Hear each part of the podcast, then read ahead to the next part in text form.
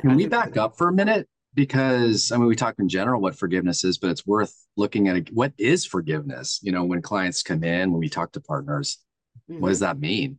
Mm-hmm. Mm-hmm. So, what would you say, Dan? um, the way I see it, well, I guess I'll say going to to what you guys were saying. Um, I always when I, when someone talks about forgiveness, and I call call it the other F word because it's where's it coming from? Why is it coming up now?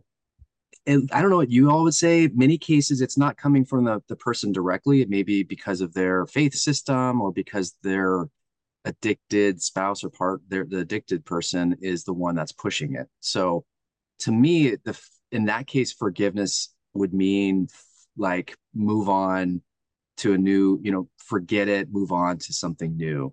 That's what I hear it as sometimes. That's not how I see forgiveness myself. So I know we can talk more about that now if that's you guys want to talk more about that? I sometimes think about forgiveness from a perspective of an energy system. And if you think about yourself as a closed energy system and you've only got so much energy that you can use to apply to different things, if I have a grievance or a resentment with someone or a wound that I am, am holding on to, or am I feeling with someone? And I haven't forgiven, that wound or resentment or grievance is taking up energy and it's limiting what I can do in other areas of my life. And if I go through a process of forgiveness from an energy perspective, it's I'm choosing to take the energy away from whatever that particular thing is so that it's available to me to use in other areas of my life.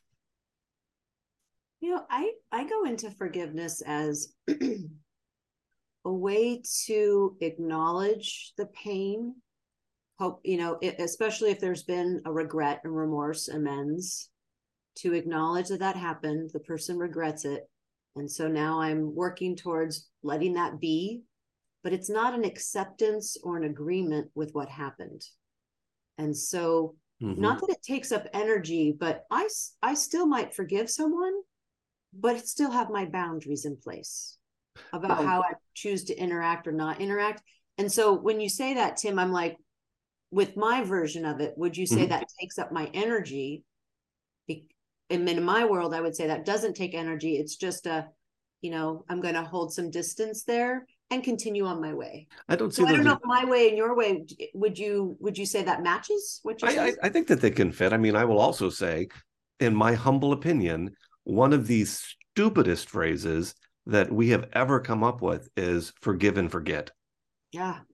Because you know, if somebody has harmed you, or if you are feeling that impact of, of somebody, forgiving them doesn't mean, oh, I'm going to forget that that happened, because then you're setting yourself up to let it happen again you know i really like forgive and remember and so when i think about that it, it, it, you know it's a very different again if i'm just going with an energy model. I don't always go with an energy model but i am today.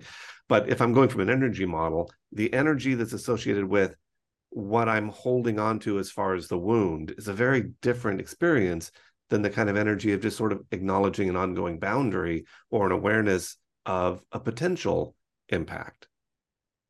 Well, I think this is part of the challenge and the problem is that um, let's say somebody harms me and I am upset, I'm hurt, I'm angry, and I say, okay, but I, I just want to let it go and I want to forgive them and I and and I want to be close to them again.